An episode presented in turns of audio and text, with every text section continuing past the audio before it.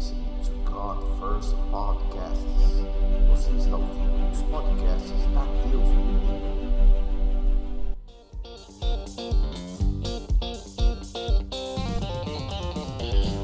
Eu vi, uma, ouvi alguém falando isso outro dia. O inferno existe. Se alguém perguntasse para você, o inferno existe? Você sabe onde fica? Um sábio respondeu o seguinte: Sim, existe.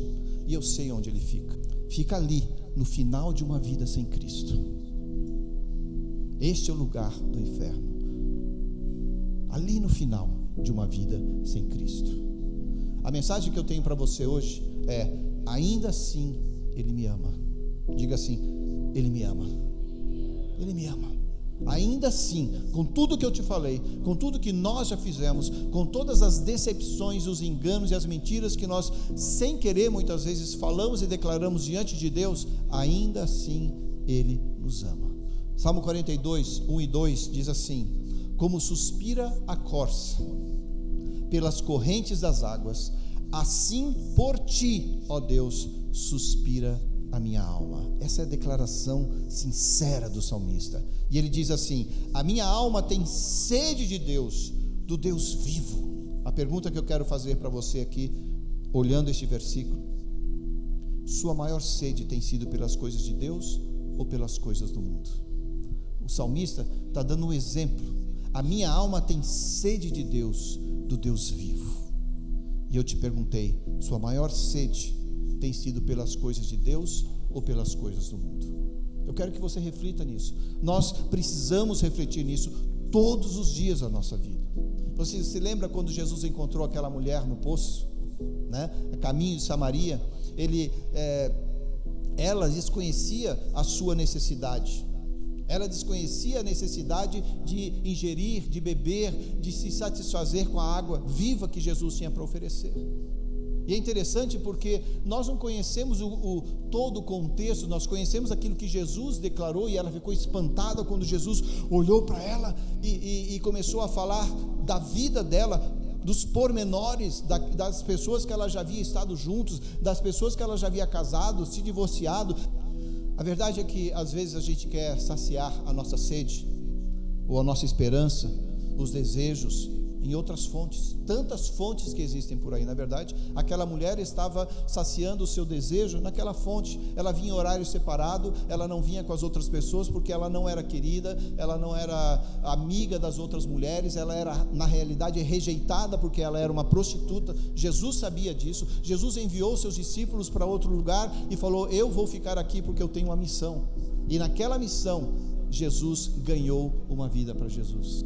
Conversando com ela, a mulher descobriu que é, Jesus, ao contar para ela, sabendo que ela já havia sido casada cinco vezes, havia certamente uma, uma sede dentro dela, e a partir daquele momento ela começou a abrir seu entendimento. E quando você abre seu entendimento, você também abre seu espírito, ou quando você abre seu espírito, na realidade você abre seu entendimento, e aí ela pôde receber daquela água que seria a sua água de vida eterna. Jesus sabia, Jesus conhecia os pecados dela, Jesus sabia exatamente quem ela era, como ele conhecia, como ele sabia. Uma das naturezas de Deus qual é? A onisciência. Jesus sabia exatamente o horário que aquela mulher iria passar ali. Você se lembra daquele, daquela história de Jesus com os discípulos? Daí chega alguém, cobra o um imposto e Jesus fala: Pedro, vai lá no mar e pega o primeiro peixe. O primeiro peixe que você pegar é esse peixe que terá o dinheiro dentro dele para nós pagarmos isso. Nós não precisamos pagar. A família de Jesus não tinha obrigação nenhuma de pagar impostos, mas ele chegou e falou assim: vai lá, Pedro por que Jesus falou isso? E para pegar o primeiro peixe, primeiro peixe, porque Jesus conhecia o caminho do peixe. Jesus conhecia o que estava dentro do peixe. Jesus conhecia o valor do peixe. Assim como ele conhece você. Ele sabe exatamente onde você estará daqui a alguns dias, naquele lugar, naquela hora, e aquilo que vai estar dentro de você. Jesus conhece o nosso valor profundamente. Então, uma das naturezas de Deus é essa onisciência que eu estou falando para você mesmo sendo em Samaria, porque você sabe que os samaritanos e os judeus não se davam, você já ouviu isso várias vezes. Eles haviam profanado o templo dos judeus e os judeus não gostavam dele. Muitos samaritanos adoravam outros deuses ou adoravam de forma errada o Deus de Israel, e os judeus não gostavam daquilo. Mas Jesus mostrou para aquela mulher algo diferente. E o nome desse comportamento é graça. O nome desse comportamento que Jesus mostrou para aquela mulher é graça.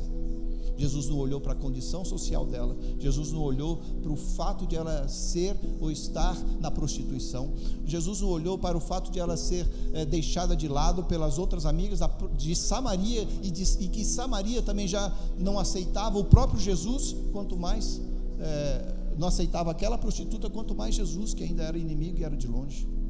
Jesus não olhou para nada disso porque o comportamento de Jesus, como deve ser o nosso comportamento, é o comportamento da graça.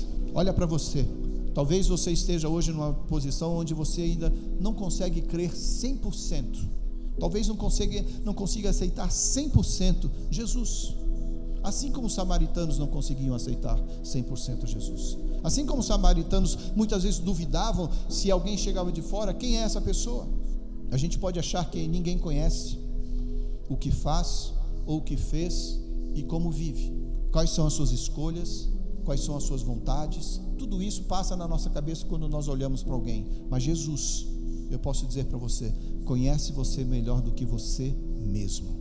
Jesus conhece você melhor do que você mesmo. Jesus conhece você melhor do que os seus pais. Ele sabia quando você estava lá, quando nem os seus pais sabiam que você estava lá. Jesus já estava orando e intercedendo por você, porque ele te viu nascer. Jesus te viu nascer. Então, na realidade, ele estava lá quando ninguém sabia que você já existia. E o nome disso é graça. Jesus tinha uma frase que confortava as pessoas e elas uh, começavam a seguir. Ele dizia assim: A minha graça te basta. Você já leu isso? A minha graça te basta, Pedro. A minha graça te basta, João. A minha graça te basta, Tomé, a minha graça te basta, Maria, a minha graça te basta, Ricardo, a minha graça te basta, Gabriel, a minha graça te basta, Rafael. Jesus tem a graça dele para todas as pessoas. Agora, o quanto você crê nisso? Olhe para si mesmo. Mais uma vez eu te peço. Sabe o que você deve pensar? Sabe o que você deve refletir? É que ainda assim ele te ama. Olha para si dentro daquilo que foi ministrado semana passada e que você vai assistir. Olha para as trocas que você faz. Geralmente nós viemos para a igreja para quê? Para fazer algum tipo de troca, quando nós deveríamos vir para entregar o sacrifício. Qual é o tipo de mensagem que a gente espalha quando a gente olha assim? Olha para si mesmo.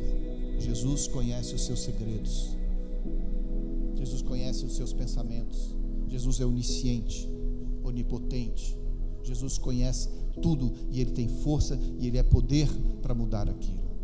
Os seus pensamentos mais profundos, as suas ideias mais genéricas, os seus ah, segredos mais escondidos possíveis, Jesus conhece. Os seus momentos mais tristes, Jesus conhece. Ainda assim, Ele te ama. O que Jesus ofereceu para aquela mulher no poço? Água, vida, água viva, ele disse que ela ficaria satisfeita, que ela seria ficaria cheia e que ela seria plena. A graça de Jesus dá tudo isso para você. Nós vamos ler alguns versículos em João 4, a partir do versículo 1. João 4, a partir do versículo 1 diz assim: Quando, pois, o Senhor veio a saber que os fariseus tinham ouvido dizer que ele, Jesus, fazia e batizava mais discípulos do que João, se bem que Jesus mesmo não batizava, e sim os seus discípulos, deixou a Judéia, retirando-se outra vez para a Galiléia. E era-lhe, olha só, era-lhe necessário atravessar a província de Samaria. Por que era necessário? Estava dentro dos planos do Pai. Quantas coisas acontecem na sua vida e você fica perguntando por quê? Talvez Deus esteja dizendo assim: foi necessário. Você precisou passar ali. Você precisou pisar ali. Você precisou estar naquele momento, naquele lugar. A Bíblia disse que era-lhe necessário atravessar a província de Samaria. Eu já disse para você, você já conhece. Jesus não era bem-vindo naquele lugar. As pessoas não queriam a presença dos judeus por perto. Chegou, pois, a uma cidade samaritana chamada Sicar, perto das terras que Jacó dera a seu filho José. Estava ali a fonte de Jacó. Cansado da viagem, assentara-se Jesus junto à fonte, por volta da hora sexta. Nisto veio uma mulher samaritana tirar água. Disse-lhe Jesus: Dá-me de beber, pois seus discípulos tinham ido à cidade para comprar alimentos. Então lhes disse a mulher samaritana: Como, sendo tu judeu, pedes de beber a mim, que sou mulher samaritana? Porque os judeus não se dão com os samaritanos. Replicou-lhe Jesus: Antes disso, como que ela sabia que Jesus era judeu? Não sei. Eu estou fazendo uma pergunta real. Eu não sei, mas eu imagino que é pela forma que ele se vestia, talvez o sotaque, né? talvez a, a fisionomia. Não era tão longe, não é tão longe, os lugares lá são bem pertos, tá? Quem já foi lá sabe disso. Mas eu te pergunto, como que as pessoas conhecem você quando você chega num lugar? Como elas te definem como cristã e como não cristã? Como as pessoas olham para você e já no espírito delas podem afirmar como você, sendo cristão, faz algo assim, fala algo assim, chega perto de mim. Você está entendendo? Nós, paralelamente, vivemos da mesma forma, somos olhados do mesmo jeito, talvez julgados como Jesus foi julgado aqui. Vamos lá. Replicou-lhe Jesus: Se conheceras o dom de Deus e quem é o que te pede, dá-me de beber, tu lhe pedirias e ele te daria água viva. Respondeu-lhe ela: Senhor, tu não tens com o que tirar, e o poço é fundo, onde, pois, tens a água viva? És tu, porventura, maior do que Jacó, o nosso pai, que nos deu o poço do qual ele mesmo bebeu, e bem assim seus filhos e seu gado? Para aqui. A gente precisa parar. Essa mulher conhecia a palavra. Essa mulher conhecia as escrituras. Essa mulher conhecia da tradição do seu povo. Você vai ver aqui. No entanto, com quem Jesus se encontrou ali? Com uma mulher que estava afastada de Deus. Com uma mulher que não tinha água viva. Com alguém que não vivia no relacionamento e não desfrutava da presença do Pai. Conhecia a palavra. Talvez ela até entrasse escondidinha nas reuniões que aconteciam. Tá bom? Disse-lhe a mulher: Senhor, dá-me dessa água para que eu não mais tenha sede, nem precise vir aqui buscá-la. Disse-lhe Jesus: Vai, chama teu marido e vem cá. Ao que lhe respondeu a mulher: Não tenho marido. Jesus jogou, né, verde para colher maduro aqui, né? Replicou-lhe Jesus: Bem disseste. Não tenho marido, porque cinco maridos já tiveste, e este que agora tens não é teu marido, isso disseste com verdade. E aqui Jesus então vai entrar na área da verdadeira adoração. Senhor, disse-lhe a mulher, vejo que tu és profeta. Quando você fala a verdade, quando você fala com autoridade, quando você fala profeticamente, o que as pessoas veem em você? Vejo que tu és profeta ou vejo que tu és mentiroso? Vejo que tu és profeta ou vejo que você é religioso? Vejo que tu és profeta ou vejo que você só faz troca, que você é negociante na casa do Senhor? A gente precisa pensar quando a gente lê a palavra de Deus. Nossos pais, ela falou, vejo que tu és profeta. Nossos pais adoravam neste monte. Vós, entretanto, dizeis que em Jerusalém é o lugar onde se deve adorar. Disse-lhe Jesus: Mulher, podes crer-me que a hora vem, quando nem neste monte, nem em Jerusalém adorareis o Pai, vós adorareis o que não conheceis Vós adorais o que não conheceis, nós adoramos o que conhecemos, porque a salvação vem dos judeus. Mas vem a hora e já chegou em que os verdadeiros adoradores adorarão o Pai em espírito e em verdade, porque são estes que o Pai procura para seus adoradores. Deus é espírito, e importa que os seus adoradores o adorem em espírito e em verdade. Eu sei, respondeu a mulher, que há de vir o Messias a mulher conhece a palavra, gente. Ela tinha esperança desse Messias, mas vivia longe do Criador. Eu sei que há de vir o Messias, chamado Cristo. Quando ele vier, nos anunciará todas as coisas. Disse-lhe Jesus: Eu sou o que falo contigo. Gente, eu fico imaginando o que aquela mulher sentiu. Sabe quando você está adorando às vezes e vem aquele quando você, você sente aquele negócio e, e, e, você sabe que a presença de Deus está ali, você sabe que tem alguma coisa diferente ali. naquela adoração, naquela palavra, e você pula e você não se contém, você dá glória e você fala em língua e você faz alguma coisa porque você sente que tem algo diferente. Eu fico imaginando o que essa mulher sentiu quando Jesus disse: Eu sou o que falo contigo. Ele é profeta, ele é o Messias esperado.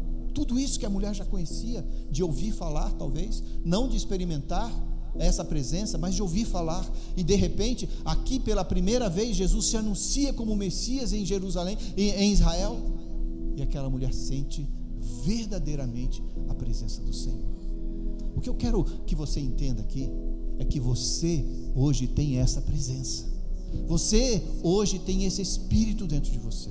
Quando alguém tão necessitado como essa mulher aqui se encontrar com você, estiver diante de você, seja qual for o problema, você vai falar com ela: olha, eu já fiz assim, dá certo assim, mas vai chegar o momento que você vai ter que exalar aquele que está dentro de você e essa pessoa vai sentir e viver essa autoridade.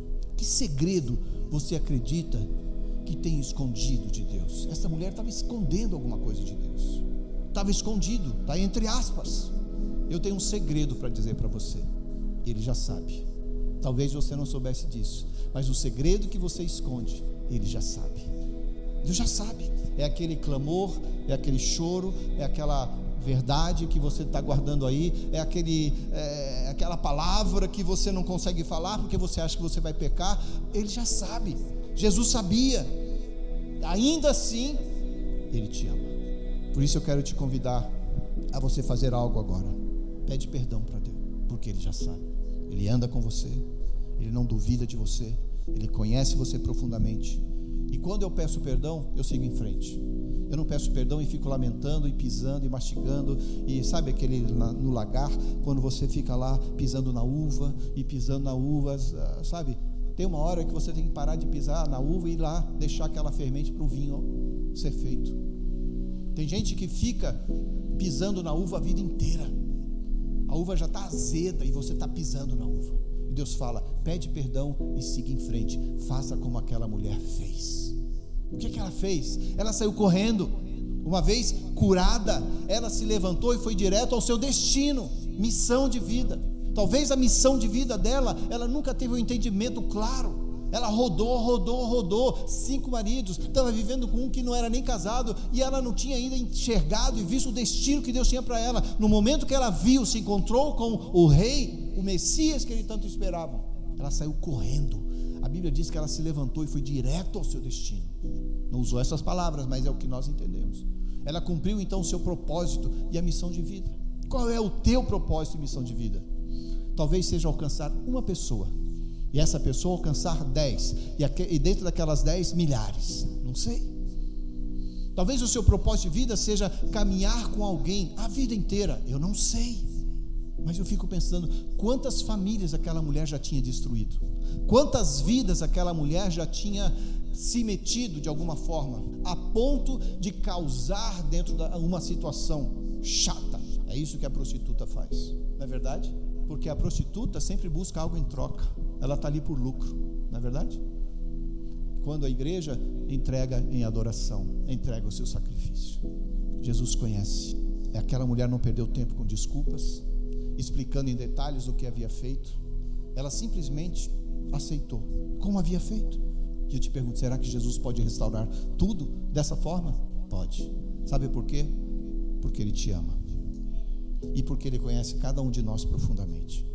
Essa é a verdade que nós precisamos crer. Enquanto há pessoas que não conseguem sair das suas amarras, das suas, eh, do, das suas prisões, mesmo aquelas que já estejam quebradas, alcançadas e pelo sangue de Jesus, algumas pessoas parecem que gostam disso. As correntes já estão soltas, mas alguns parece que colocam de volta. Gálatas 2,4 é um dos versículos maravilhosos que eu acredito que o Senhor colocou ali, especificamente, né? Muitos foram, mas esse aqui é para mim e para você. Gálatas 2,4 diz assim: E isso por causa dos falsos irmãos que se entremeteram com o fim de espreitar a nossa liberdade que temos. Não que a teremos ou que poderemos ter se trabalharmos muito e darmos muito e doarmos muito. A Bíblia diz: liberdade que temos, eu já tenho essa liberdade, tá? Em Cristo Jesus, mas essas pessoas vêm para nos reduzir ao quê? A escravidão que você vivia. Não permita isso dentro da igreja. Não permita isso para a sua vida. Deus já te trouxe a libertação. Deus já deu a você uma nova vida. Mas largue as correntes que te seguravam para que você possa caminhar. Quero orar com você. Mas antes, antes de eu ler Filipenses 3 aqui, eu quero só contar uma história para daí a gente orar. Algumas pessoas perguntam, eu vi um pastor falando sobre isso e eu vou tentar repetir aqui. Algumas pessoas perguntam: por que Deus destrói? Por que Deus permite a destruição? Nós estamos vendo aí no mundo inteiro toda essa calamidade, essas coisas que estão acontecendo por aí, de gripe, de corona e outras doenças que matam até mais do que isso já matou. Se Deus é amor, por que ele faz isso? Eu quero concluir com isso aqui, eu quero que você pense nisso. Porque, na verdade, nós é que estragamos esse conceito.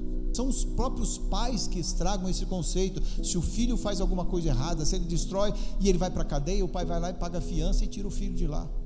Quando o filho tinha que ficar lá e pagar pelo erro que cometeu. Então, nós, pais, é que estragamos o conceito do verdadeiro amor. Deus não é pai pós-moderno. Ele não vai nos tirar da cadeia. Se eu erro, eu vou pagar pelo meu erro. Essa é a verdade. Uma vez um homem cometeu um crime e ele foi preso. Mas a cidade gostava muito dele porque ele era, ele era muito conhecido ali e a cidade gostava desse homem. Ele foi preso e condenado à morte. Já estava chegando o dia de ele ser condenado à morte e a cidade escreveu para o governador pedindo que ele perdoasse aquele homem pelo crime que ele havia feito, porque achavam que ele era um homem bom. Aquele governador ouviu o clamor das pessoas, viu que eram muitas pessoas pedindo para que ele fosse liberto, e ele falou: Eu vou lá visitar, vou visitá-lo na cadeia. Mas não digam que eu vou. Ele se vestiu, colocou um paletó, pegou uma Bíblia e a pessoa achava que ele era um pastor chegando lá. Só que dentro da Bíblia ele colocou a carta afirmando a liberdade daquele homem, assinatura do governador. E ele, quando chegou na cadeia, aquele homem viu um pastor chegando e falou: O que você está fazendo aqui? Ele falou: O pastor, né? era o governador vestido de pastor, falou assim: Eu tenho um presente para você. Eu não quero esse presente aí. Falou: Não, esse presente ele vai te dar vida. Não, não, eu não quero, sai daqui, eu não preciso disso. E ele começou a xingar: sai daqui, cuspiu, rejeitou. E quando o governador saiu e foi embora, o carcereiro veio e falou para o ladrão: Cara, você é burro, você é muito tolo. Aquele homem não era um pastor aquele homem era o próprio governador, e dentro daquela Bíblia tinha uma carta dando a você a liberdade. Aquele homem então já tinha sido julgado, ele foi à forca, e antes de ser enforcado, ele disse: Eu serei morto não por causa do crime que cometi, mas do perdão que eu recusei. Com isso eu quero dizer para você: a pessoa que vai para o inferno, ela não vai por causa do pecado ela vai porque ela rejeitou a graça e o perdão de Deus. E quantas vezes nós rejeitamos isso? Todas as vezes que nós não cremos em Deus como devemos crer. Amém? Eu quero que você curva a sua cabeça. Eu vou orar com você. Vou ler Filipenses 3, 13 e 14, que diz assim: Irmãos, quanto a mim, não julgo havê-lo alcançado. Mais uma coisa faço esquecendo-me das coisas que para trás ficam e avançando para as que diante de mim estão, prossigo para o alvo, para o prêmio da soberana vocação de Deus em Cristo Jesus. Todos, pois, que somos perfeitos, tenhamos esse sentimento, e se porventura pensais outro modo, também isto Deus vos esclarecerá. Todavia, andemos de acordo com o que já alcançamos. Pai, o que acontece quando precisamos controlar alguma coisa? Nós queremos controlar as coisas quando o Senhor já nos deu. O Senhor é perfeito. O Senhor é perfeito. E nós cremos nisso, Pai. Meu Deus, não há ninguém aqui que já tenha alcançado tudo que precisa alcançar. Mas nós descansamos na tua presença. Descansamos a nossa vida na tua verdade, no teu compromisso conosco naquilo que o Senhor já fez, para que hoje nós pudéssemos viver em harmonia e em paz. Essa terra é sua, Senhor.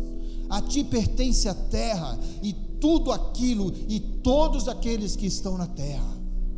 Nós somos teus filhos, nós recebemos essa herança. Nós somos coerdeiros com Jesus e queremos compartilhar isso para a bênção e honra do seu nome. Ajuda-nos, Pai, a entender tudo isso uma vez por todas, no nome de Jesus. Perdoa-nos, Pai, quando nós continuamos no nosso caminho e não no caminho que o Senhor quer. Perdoa-nos quando nós ouvimos aqueles que vêm ao nosso redor querendo nos levar de volta à escravidão quando o Senhor já nos deu a liberdade. Obrigado, Jesus, por tudo que o Senhor fez por nós, em nome de Jesus. Eu te agradeço. Amém? Essa é a mensagem que eu tinha para você. Eu precisava disso essa semana. Eu precisava. Eu precisava ouvir que Deus me ama.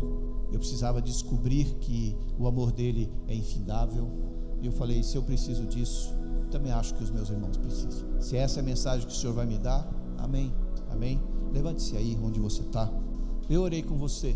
Agora eu queria que você colocasse o que você precisa colocar diante de Deus. A gente não acabou ainda. Eu queria que você refletisse um pouco nessa palavra.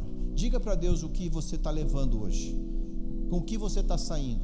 Qual foi a conscientização que veio para o seu coração? E também pense aí com Deus o que você vai fazer a partir de agora.